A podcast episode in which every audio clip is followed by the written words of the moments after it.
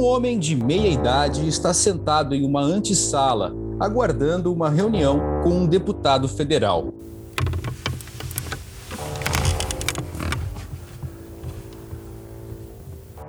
Vestindo um terno e carregando uma pasta, ele representa os interesses de uma grande corporação, um conglomerado de empresas. É, esta provavelmente é a primeira imagem que vem à cabeça quando ouvimos falar dos lobistas, termo que já faz parte do passado, pelo menos se depender da entrevistada desta edição do FolhaCast.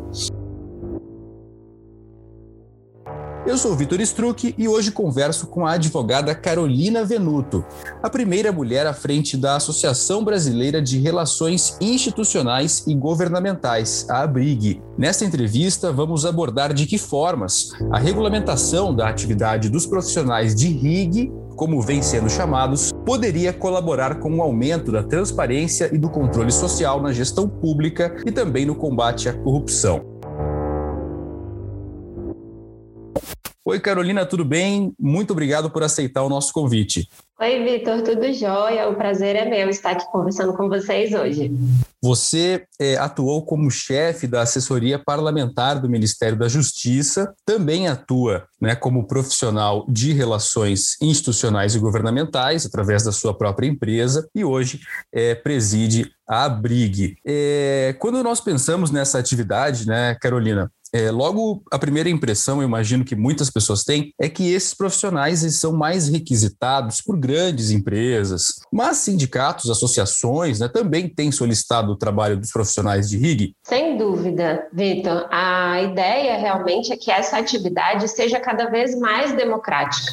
Né? E, e eu vejo isso, além de atender pela minha empresa, né, conselhos profissionais, associações, hoje eu também atendo uma ONG, o que deixa claro né, que essa atividade não é mais restrita a um grupo privilegiado de grandes empreendedores, e sim de toda a sociedade e toda a entidade que queira é, fazer a defesa dos seus interesses junto aos tomadores de decisão. Você sempre fala, né, que qualquer defesa de um ponto de vista que precisa passar, né, por uma casa legislativa, por exemplo, já é uma espécie de lobby, digamos assim, né? Embora essa palavra é, é, vocês profissionais querem deixar lá no passado. Vitor, é, eu até parei de usar a palavra lobby, é, não só pelo efeito pejorativo que ela já carrega em si, mas porque o próprio governo brasileiro reconheceu os profissionais que exercem a atividade como profissionais de relações institucionais e governamentais. Em 2018, nós fomos incluídos na classificação brasileira de ocupações, que é um documento do governo federal, onde ele reconhece as ocupações profissionais, e fomos incluídos com essa sigla sigla. Então, por isso que hoje a gente usa né, essa sigla RIG, que resume né, esse nome comprido, Relações Institucionais e Governamentais, mas também porque hoje essa atividade ela vai além do lobby. Eu costumo dizer que o lobby, ou o lobista, na verdade, ele é aquele cara que faz aqueles embargos auriculares né, no ouvido ali do tomador de decisão. Ele carrega a mensagem. O profissional de RIG, por outro lado, hoje, além de carregar a mensagem, ou seja, fazer o lobby, ele também participa da construção dessa mensagem, elaborando notas técnicas, movimentos sociais, engajamento. Então, realmente, a atividade de RIG hoje ela é maior do que apenas o termo lobby. Por isso que a gente usa o termo RIG. Perfeito. E no teu ponto de vista, né, por que tanto tempo já se fala da regulamentação da profissão e isso ainda não se concretizou? Desculpa é, o comentário, mas os próprios, é, os próprios lobistas não conseguiram fazer o lobby da aprovação desse projeto? E, e também gostaria que você, você mencionasse é, é qual é a proposta é, é, que está mais adiantada, né? qual projeto de lei está mais adiantado e o que, que ela prevê. Perfeito, Vitor. De fato, a demora na regulamentação ela não é um privilégio só do Brasil, não, viu? É um tema realmente muito complexo, né? que envolve uma gama enorme de atores interessados, inclusive as autoridades públicas. Então, em todos os países do mundo onde a gente já percebe percebe que há uma regulamentação, houve de fato essa demora, né? essa, esse tempo bastante é, grande grande na na procura dessa regulamentação. Né? Então, no Brasil não foi diferente, o que, por um lado, não é de todo ruim, viu, Vitor? A gente não tem ainda uma lei aprovada, mas a gente avançou muito nessa discussão. A gente pôde beber em outros países né, que já regulamentaram, por exemplo, os Estados Unidos, que é o, o mais antigo a ter uma regulamentação. Né? Inclusive, é, as propostas que haviam no Brasil eram muito parelhas ao modelo norte-americano, que depois se mostrou ineficiente e o próprio Estados Unidos reformou a regulamentação do lobby. Nós também pudemos é, perceber a forma como foi feita a regulamentação na União Europeia, até mesmo no Chile, nosso país aqui, vizinho da América Latina. Então, hoje, a gente tem uma discussão muito mais madura sobre esse assunto, viu, Vitor? Inclusive, a própria categoria, né, aqui na, na ABRIG, que é a maior associação que representa esses profissionais, nós decidimos em uma Assembleia Geral, né, pela defesa da regulamentação. Então, não há mais que se falar hoje que os próprios profissionais não querem a regulamentação. A gente tem isso muito é, transparente não só na Abrigue, outras entidades importantes nesse debate, como o OAB, outras entidades que pensam né, a defesa de interesse, hoje já são tranquilas em ser favoráveis à regulamentação do lobby. Então, a gente realmente está demorando para regulamentar, não é um privilégio brasileiro, realmente são muitos assuntos envolvidos, muitos interesses envolvidos, mas também podemos evoluir aí nesse, nessa construção. Existem algumas propostas em tramitação, né, que já foram arquivadas ou que começaram a tramitar é, no Congresso Nacional e a gente também acompanha as discussões no Executivo Federal, onde a gente sabe também que existem duas propostas aí sendo geridas, né, para esse assunto. Hoje, o que existe de fato e o que a gente considera mais avançado é o PL 1202 de 2007 do deputado 2007, veja como é antigo, pois do é. deputado Carlos Zaratini. Ele se encontra pronto para votação em plenário, ele já passou pela comissão de trabalho na Câmara, pela comissão de justiça Justiça, foi aprovado com a maioria absoluta, e um texto hoje que nós da Briga entendemos ser o texto mais moderno e mais avançado, inclusive respeitando os princípios norteadores da regulamentação é, esculpidos né, pela OCDE, e. Esse projeto hoje aguarda votação no plenário da Câmara e acreditamos que vamos conseguir aí no segundo semestre avançar com ele ainda não tem data para ele ir à pauta. Não, ainda não tem. E o que, que ele prevê do ponto de vista da transparência e do controle social? Né? Há algum tipo de prestação de contas que esse profissional precisaria fazer com a sociedade é, na melhoria dessa transparência? O que, que você traz sobre isso? Legal, Vitor. O PL 1202 é, é, um PL que nós entendemos é, o mais moderno porque ele não é um fim em si mesmo. Né? Ele é um primeiro passo nesse sentido. E isso, inclusive, é a recomendação da OCDE. Não adianta a gente fazer uma lei carregada em burocracia, porque isso só vai afastar né, pequenos profissionais da atividade. Não adianta a gente fazer uma lei que também a gente não consiga cumprir. Então, o principal fator né, diferenciador desse, desse texto que está hoje no plenário da Câmara é que ele coloca os pingos nos is. Ele diz quem é esse profissional, esse lobista, né? lá ele chama de relações institucionais e governamentais, porque é o que está na classificação brasileira de ocupações, e isso é fundamental, Vitor, porque tem muita gente que confunde, por exemplo, né, o lobista com representante comercial, por exemplo. Né? A uhum. gente está ouvindo bastante essa discussão agora, né, na CPI da pandemia, e lá no texto está bem claro, né, que o lobista ele não faz, ele não vende nada para o governo federal. O lobista ele leva informação qualificada para o tomador de decisão a partir do seu livre convencimento tomar a sua decisão. Existe uma diferença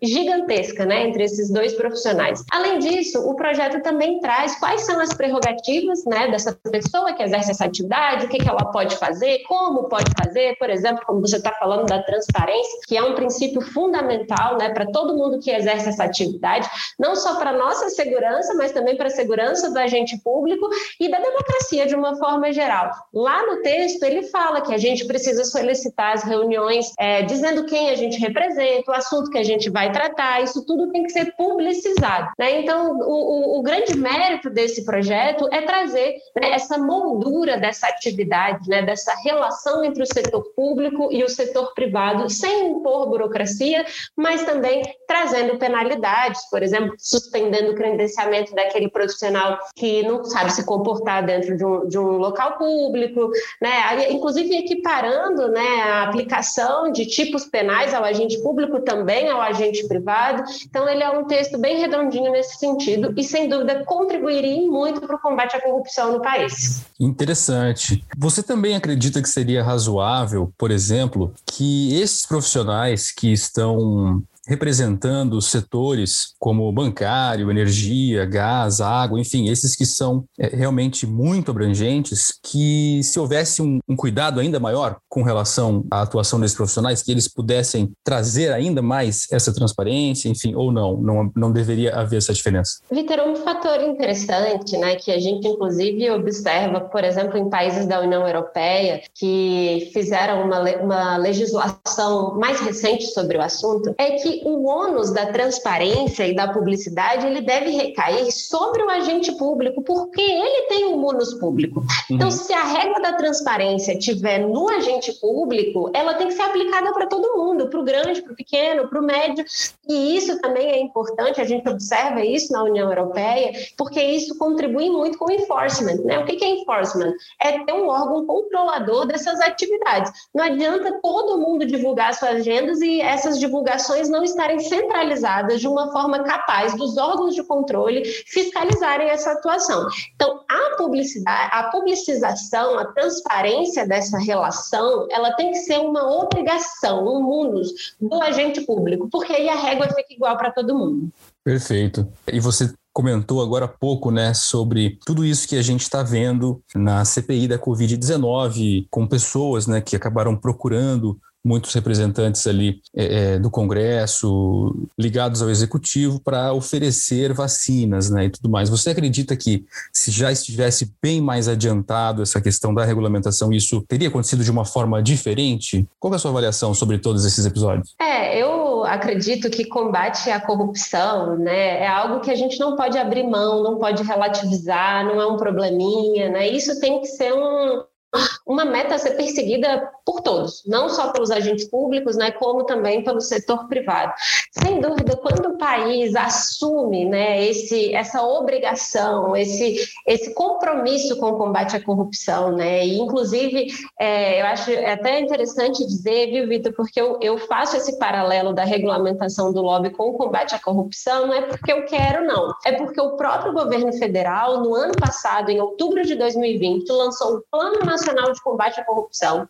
E nesse plano, ele se comprometeu a apresentar até março de 2021 uma proposta de regulamentação do lobby e uma proposta de um decreto de publicização das agendas das autoridades. Então, veja, se ele tivesse cumprido esse compromisso, né, e em março de 2021 tivesse de fato posto isso em prática, a gente teria muita clareza das agendas realizadas na compra e venda de vacinas. Ah, entendi. Então, essa meta não acabou avançando, né?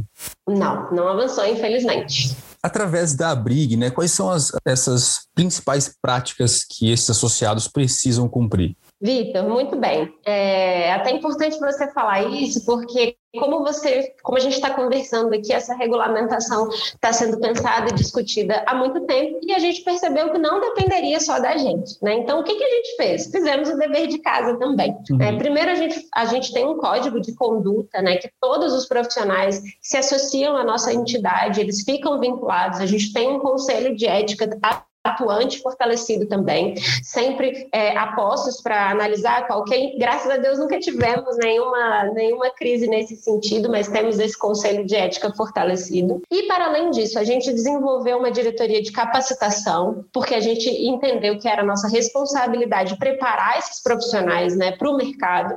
E também lançamos no ano passado uma prática recomendada para atividade de rio. Foi um projeto feito em parceria com a ABNT, que é a principal entidade de normalização das regras, Uhum. E esse documento, ele foi realizado através de estudo comparado de legislações sobre o assunto no mundo inteiro, inclusive levando em considerações as legislações já existentes no país, onde a gente trouxe quais são as formas mais seguras de se relacionar com o poder público, né? Um documento simples, de fácil é, compreensão, e a gente hoje dissemina esse documento não só para os nossos associados, pessoas físicas, mas também para os nossos associados, pessoas jurídicas, né? Que é a forma que a gente entende que é a forma mais segura, mais ética, mais íntegra de realizar a nossa atividade. Certo. E qual é o país em que a legislação está mais avançada e consolidada e é mais bem colocada em prática na sua avaliação? É um assunto complexo, né, Vitor? Ele fala muito sobre os costumes de cada região, né? Então é difícil a gente construir um paralelo quando o referencial não é o mesmo, né? Uhum. Mas do nosso ponto de vista, inclusive, é, nós fizemos uma missão ao Chile, né, para entender o Chile avançou nesse assunto por lá e o Chile ele colocou em prática essa questão da publicização das agendas das autoridades que a gente entendeu muito interessante. É o modelo que vem sendo estudado pelo governo federal para também ser realizado aqui no Brasil, e a gente acompanha isso com muito bons olhos. Além disso, é, na nossa percepção, o modelo escolhido pela União Euro Europeia também é muito eficiente porque eles fazem essa inversão do ônus da transparência que a gente estava conversando anteriormente. Então, lá existe essa concentração, essa responsabilização da autoridade pública de dar transparência nessa relação, que é diferente dos Estados Unidos. Né? Lá, a transparência é ônus do lobista. Né? Então, lá você tem o site onde cada lobista é, tem que prestar suas contas. Só que é interessante ressaltar que nos Estados Unidos isso é uma prática regulamentada há décadas. Então, existe essa maturidade, né? existe uhum. essa consciência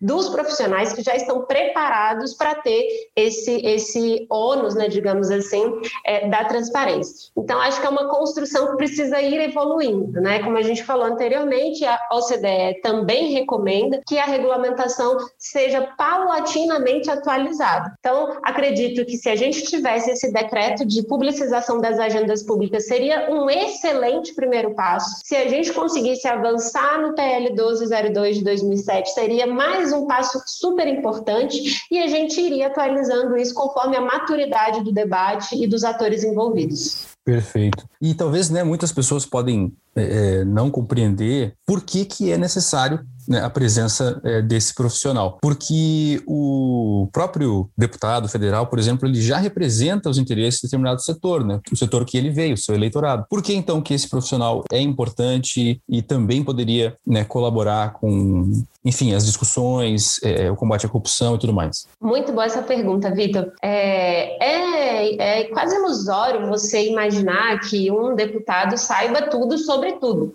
Né? Só para uhum. você ter uma, uma rápida noção do que, que a gente está falando em termos de legislação no nosso país, por semana, segundo os, os, últimos levantamentos que a gente fez, por semana são aprovadas quatro leis. Por semana, quatro novas leis entram em vigor no país. Por dia, são publicados no Diário Oficial da União mais de 300 atos normativos. Então, quer dizer, é impossível alguém conhecer profundamente tudo sobre essa quantidade infindável de atos normativos que a gente produz no nosso país. Uhum. Então, por mais que um parlamentar represente um determinado setor, ele também precisa votar em assuntos que ele não compreende, que ele não entende, que ele não, não foi eleito a partir desse setor. E é hum. importante que esse profissional de RIG, que é um profissional capacitado para fazer essa articulação junto a eles, que possui conhecimento técnico, e eu falo técnico, não é só sobre o assunto específico que aquele deputado vai votar, mas sobre o processo legislativo, que é um, um conhecimento super específico, o que, que pode ser apresentado, quando pode ser apresentado, né? quem pode é, ter competência para apresentar um determinado artifício regimental, isso tudo né, o profissional de RIG tem conhecimento. Né? Então, é super importante para a democracia representativa de fato que esse profissional tenha condições de levar o conhecimento técnico para o tomador de decisão fazer o seu livre convencimento e votar lá, que sim ou que não. Ele pode até discordar do lobista, né, digamos assim, mas é importante que ele, que ele ouça, né, que ele saiba como que aquela lei que, vai impactar, que ele vai votar vai impactar na sociedade prioridade, né? Vai impactar aquele setor que vai ser afetado por aquela lei. Então eu costumo eu costumo dizer que não há que se falar em democracia representativa sem uma forte atuação dos profissionais de RIG de uma forma democrática, né, desburocratizada, transparente e segura. Perfeito, né? E a gente buscando mais notícias e informações se depara com uma defesa por parte do Procurador-Geral da República, Augusto Aras, agora reconduzido ao cargo, né, uma defesa da regulamentação da atividade. Mas, como você comentou agora há pouco, é, de dezembro do ano passado até agora, não avançou muito, então. É, exatamente, né? A gente entende, né, que a pandemia de fato foi a ordem do dia, né, do, do último semestre, né, do último ano de uma forma geral, sem dúvida, é, muitas matérias importantes aí para o resgate não só da crise sanitária, mas também da economia, né, social, enfim, muitos problemas estavam na ordem do dia e de fato eram prioridade. E por isso que a gente acredita que o segundo semestre é a oportunidade que o governo tem de mostrar que de fato está aliado na perseguição questão do combate à corrupção e comprometido com práticas mais transparentes né, no, entre o relação, a relação entre o setor público e o privado.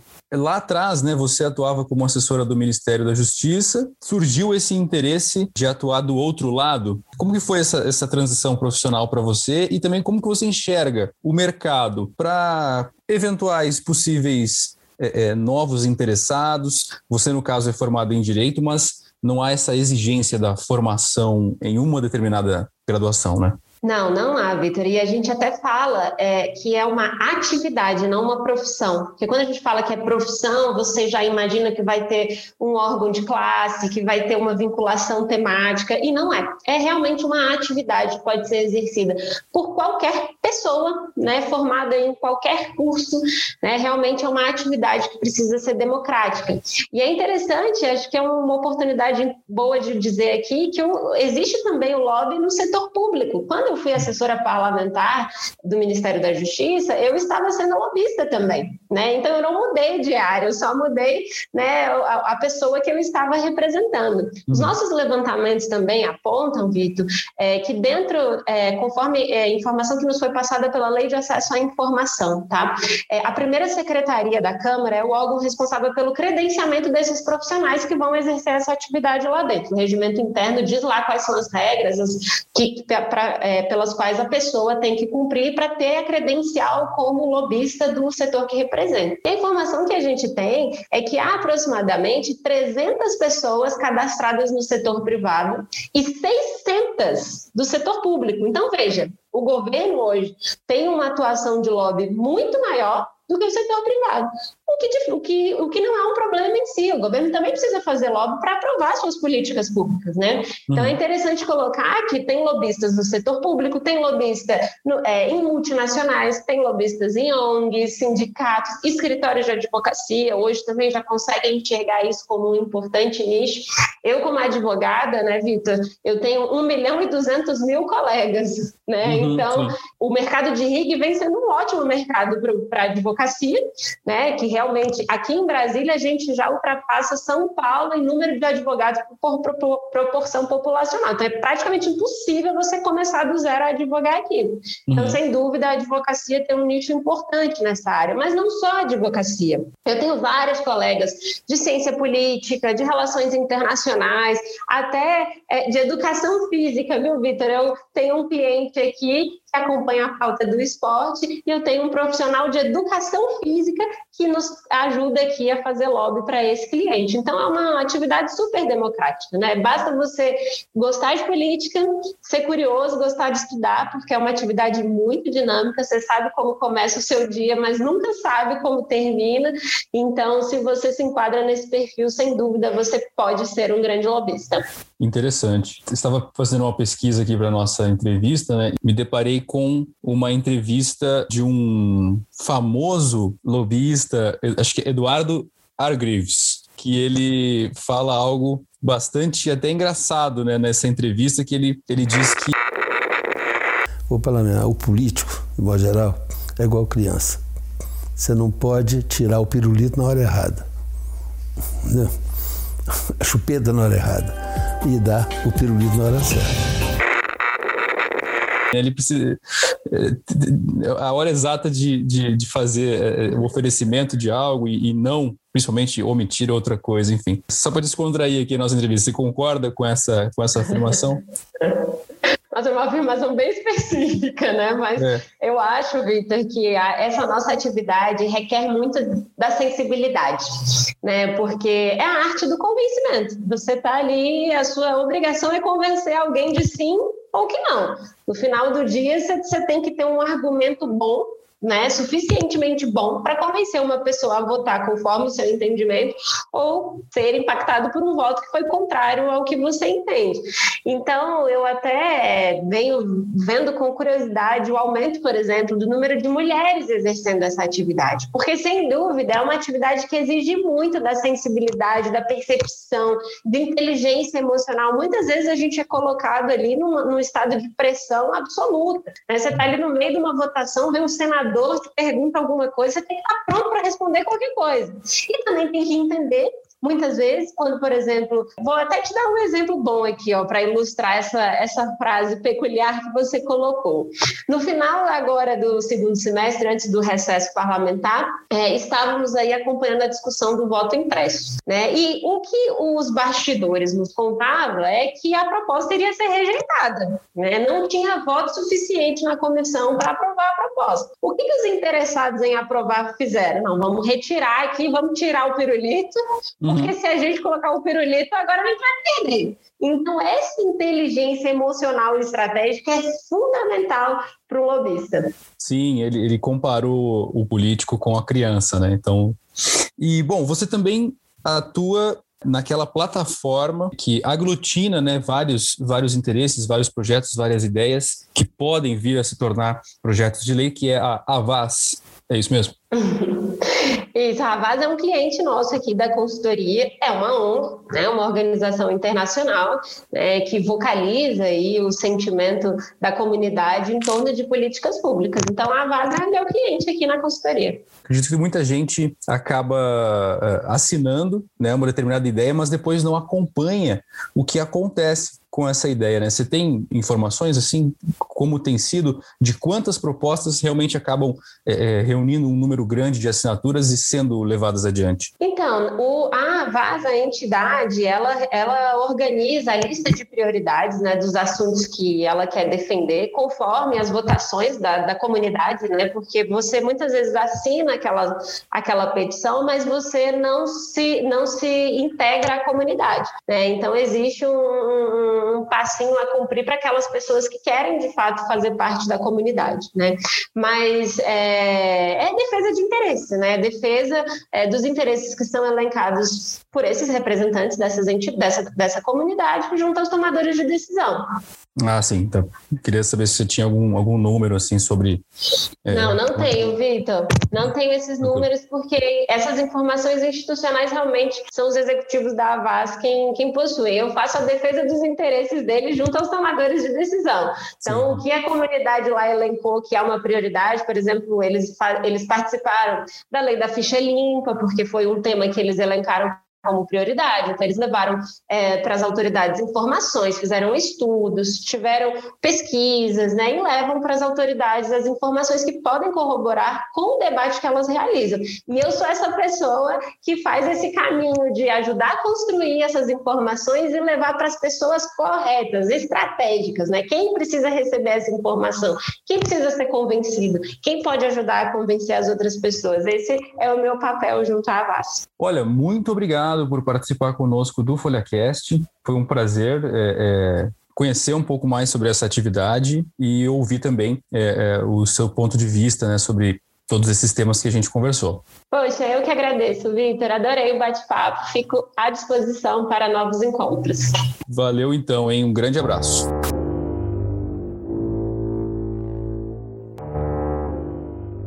Você acabou de ouvir o FolhaCast da Folha de Londrina. Se você quer ter acesso ao nosso conteúdo, apoie o jornalismo regional assinando a Folha. Acesse www.assine.folhadelondrina.com.br. Este podcast foi apresentado por mim, Vitor Struck. A edição de som é de Alice Rezende e a coordenação é de Patrícia Maria Alves. Tchau, tchau.